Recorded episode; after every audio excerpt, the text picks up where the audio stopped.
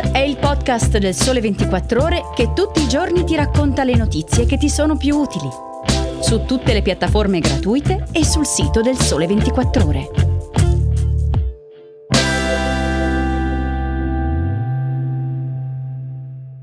Buongiorno a tutti e ben ritrovati a Start. Oggi è mercoledì 21 settembre, io sono Francesco Prisco e vi parlerò del Parlamento formato Mignon che uscirà fuori dalle elezioni politiche di domenica prossima. Quella di oggi è la nostra terza puntata speciale di Start dedicata al voto. Dopo aver visto come si vota e provato a capire in che direzione andrà il voto dei giovani, oggi tocchiamo il tema degli effetti della riforma costituzionale del 2020 sulle due Camere. Al di là di chi vincerà le politiche del 25 settembre, una certezza già c'è. Il Parlamento non sarà infatti lo stesso di prima. Avremo a che fare con due Camere inedite, dimagrite di circa il 30% dei parlamentari. Il numero dei deputati si riduce infatti da 630 a 400, quello dei senatori da 315 a 200. Ne parliamo con Emilia Patta, una collega della redazione di Roma del Sole 24 Ore, che ha seguito tutto il processo che porterà al nuovo assetto parlamentare. Buongiorno Emilia. Buongiorno. I padri costituenti immaginarono un Parlamento molto ampio, con 945 membri. Uscivamo dal ventennio fascista e il senso era distribuire al massimo i poteri in quello che era il cuore della nuova Italia democratica, per evitare che si potesse mai tornare all'accentramento che aveva portato alla dittatura fascista. Emilia, come siamo arrivati invece a questa sforbiciata orizzontale sui parlamentari? Siamo arrivati dopo molti anni di discussioni, ma eh, mi sembra che il motivo fondamentale per cui si è fatta questa scelta di un taglio orizzontale sia soprattutto da ricercare nel vento dell'antipolitica che è cresciuto negli ultimi anni. Perché dico questo? Perché è vero che i padri costituenti pensarono a un Parlamento molto forte nei confronti dell'esecutivo, comprensibilmente perché venivamo dal fascismo eh, e quindi hanno eh, non solo predisposto un numero eh, molto grande di parlamentari, ma soprattutto hanno optato per una soluzione un po' anomala rispetto al panorama delle grandi democrazie occidentali, ossia un bicameralismo paritario, che vuol dire che Camera e Senato fanno esattamente le stesse cose, danno entrambe la fiducia al governo e approvano le stesse leggi nell'identico testo. Questo significa, come sappiamo, che se viene cambiata una parola, insomma un, un, dettaglio in una Camera, poi deve ritornare nella stessa Camera per una terza lettura. È un sistema lento, farraginoso, che però eh, agli occhi della classe dirigente politica che usciva dal fascismo risultava essere una garanzia contro il rischio no, di un potere esecutivo troppo forte. Negli anni però questo meccanismo si è rivelato troppo farraginoso e lento. Eh, certo. Tuttavia, appunto, è stata fatta la scelta di non risolvere questo problema del bicameralismo, ma di andare con un taglio netto, che non risolve fondamentalmente il problema dell'efficienza del, dell'iter legislativo. Ci sono solo meno parlamentari, quindi. Certo, il nuovo assetto secondo te consentirà realmente risparmi economici alle casse dello Stato? Un piccolo risparmio ci sarà ovviamente perché bisognerà pagare gli stipendio a 200 parlamentari in meno. Ecco. Tuttavia è stato il, i 5 Stelle che sono stati, come sappiamo, i promotori e più grandi difensori di questa riforma, avevano calcolato un mezzo miliardo di euro all'anno. A ben vedere altri studi hanno fatto vedere che il risparmio sarà un pochino minore, supererà di poco i 400 milioni e poi bisogna ricordare che sono lordi questi, questi 400 milioni, quindi tolte le tasse e i contributi è anche molto meno, si arriva a poco sotto i 300 milioni. Quindi un risparmio c'è, ma insomma, voglio dire, per l'erario dello Stato sono francamente briciole, ecco, non, non doveva essere questo il principale motivo per fare una riforma così, così drastica, così impattante. Il motivo non è tanto nel risparmio reale quanto nel segnale da mandare ai cittadini che anche la classe politica fa dei sacrifici. Ecco, mi sembrava quello un po' il motivo per cui i 5 Stelle ci hanno così tenuto. Ricordiamo che questa riforma era eh, voluta soprattutto dai 5 Stelle, presentata durante il governo giallo-verde, ma Salvini con la Lega non era entusiasta, insomma, la, la, l'aveva appoggiata solo perché così il governo, il primo governo eh, sarebbe andato avanti.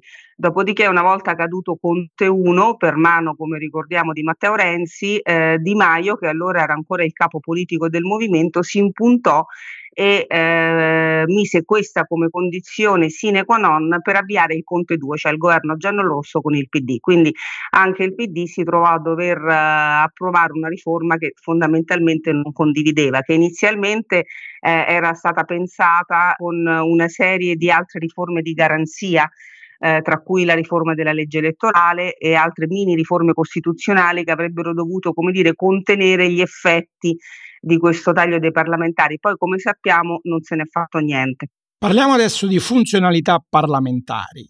Che impatto avrà il nuovo assetto di Camera e Senato sulle attività delle commissioni e come sarà possibile conciliare queste ultime con i lavori delle aule, Emilia? Eh, questo è un, un problema grosso eh, che avremo appena a ottobre, insomma, quando partirà la nuova legislatura, perché è chiaro che un numero ridotto di parlamentari impatta su quasi tutti gli articoli dei regolamenti, nel senso che vanno, vanno adeguate le commissioni parlamentari, quindi riducendo il numero dei membri delle commissioni, ma in un modo che sia comunque di garanzia e di tutela per i piccoli partiti sappiamo che le commissioni sono fatte in modo tale che i piccoli partiti hanno come dire una sovrarappresentazione nelle commissioni. È chiaro che con un numero più ridotto si rischia che i piccoli partiti hanno un'eccessiva sovrarappresentazione, quindi sono dei problemi piuttosto seri. Vanno adeguati anche i quorum, i cosiddetti quorum, ossia il numero di firme necessarie per chiedere ehm, la verifica delle presenze in aula, no? il cosiddetto numero legale va adeguati i numeri di parlamentari che servono per costituire un gruppo parlamentare,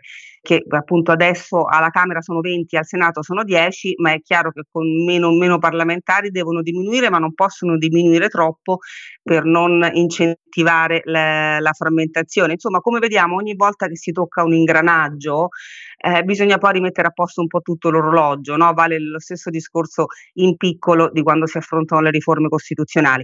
Ora, in Senato si è riusciti ad approvare una riforma dei regolamenti parlamentari che appunto almeno adegua questi numeri e tra l'altro ci sono anche in più delle norme che dovrebbero, eh, nelle intenzioni del legislatore, dovrebbero frenare la frammentazione e la formazione di nuovi gruppi parlamentari dopo le elezioni. Invece alla Camera, per una serie di, di veti incrociati, la Camera, come sappiamo, è la Camera più grande numericamente, non è stato fatto. Quindi appena eh, si dovranno riunire nuove Camere, c'è questo problema qui. Ad esempio, i gruppi parlamentari, come sappiamo, il loro rappresentante va a fare le consultazioni al Quirinale per la formazione del nuovo governo. Come si fanno i gruppi? In base a quali regole? Insomma, sarà un bel problema e questa è una grave responsabilità delle forze politiche eh, non aver predisposto per tempo l'appuntamento appunto della riunione delle nuove Camere. Sul piano della stabilità politica invece cambia qualcosa, cioè il male atavico del trasformismo eh, sarà combattuto eh, grazie alla riduzione del numero dei parlamentari o non cambierà niente? Secondo me cambierà poco, nel senso che il trasformismo è una questione proprio di mancanza di cultura politica nel nostro paese. E da una parte il fatto che con un numero ridotto, in caso di risultato incerto o di vittoria risicata, no? immaginiamo eh, la vittoria di un polo di soli quattro voti in Senato. Eh, un tempo erano 10-12, adesso saranno 4 in proporzione. Quei quattro senatori saranno ancora più corteggiati, insomma, e varranno eh, proprio anche monetariamente di più. Eh, quindi tutto sommato eh, saranno ovviamente più sensibili alle lusinghe di chi li spinge ad abbandonare il campo per far saltare il governo. Quindi è prevalentemente una questione di cultura politica. Quello che si può dire è però, secondo me, è un dato negativo legato anche a come sono state fatte ultimamente le leggi elettorali, è il fatto che con meno parlamentari le segreterie dei partiti hanno, avranno ancora di più l'esigenza di mettere degli uomini fedeli in Parlamento. Eh, lo abbiamo visto adesso nel rifacimento delle liste, cioè anche i partiti che, stando ai sondaggi, non avrebbero perso più di tanto parlamentari nonostante il taglio, alla fine sono stati mossi principalmente dall'esigenza di salvare il gruppo dirigente esistente. Quindi eh, c'è stato pochissimo ricambio. Penso ad esempio al PD che per una serie di motivi non avrebbe perso il numero di parlamentari perché ha subito un paio di scissioni, no? come sappiamo negli ultimi anni. Letta era partito con l'idea di dare una bella rinfrescata, immissione di giovani, di nuove forze della società civile, si è dovuto accontentare di 4-5 nomi perché l'esigenza primaria è salvare la classe dirigente. A maggior ragione la Lega, Salvini ha messo solo i suoi fedelissimi, eh, Forza Italia e la stessa Meloni eh, ha un po' deluso perché nel, nel, nel fare le liste non, non ha fatto questa immissione della società civile che ci si aspettava da una forza che si candida a governare. Quindi diciamo questo è un dato negativo. Paradossalmente eh, le, le, le, il peso dei partiti controlla di più. Quindi in questo senso, essendoci dei fedelissimi e dei segretari, forse ci saranno meno casi di trasformismo, però a mio avviso è più pesante l'effetto negativo dello scadimento, diciamo così, della qualità della classe dirigente. In campagna elettorale abbiamo sentito parlare spesso di presidenzialismo. Emilia, ti faccio un'ultima domanda. Questo nuovo assetto parlamentare può favorire eh, riforme costituzionali che vadano in quella direzione? Ah, sì, può favorire, nella, ma non tanto l'assetto parlamentare, lo può favorire nella misura in cui il centrodestra che ha fatto questa proposta di riforma costituzionale dovesse avere un grande risultato alle urne e quindi poter procedere a maggioranza senza coinvolgere l'opposizione, diciamo. Quindi non è che il numero dei parlamentari più di tanto impatta. Quello che io penso, ma lo pensano i, i, maggiori costituzionalisti di questo paese, è che a maggior ragione con il presidenzialismo, cioè con l'elezione diretta della carica monocratica, cioè loro vogliono il presidenzialismo francese, ad esempio il terzo polo di Renzi e Calenda propone il premierato, ossia l'elezione diretta del premier. In entrambi i casi è chiaro che il rapporto fiduciario con l'esecutivo a maggior ragione lo deve avere solo una Camera. Quindi se non si risolve questo problema del bicameralismo paritario, può essere un ostacolo ulteriore a fare una riforma di questo tipo che rafforza molto l'esecutivo, no? Cioè paradossalmente il bicameralismo si concilia solo, anche se male, con un sistema parlamentare come quello che abbiamo adesso. Una volta che si rafforza l'esecutiva, a maggior ragione bisogna superare il bicameralismo paritario.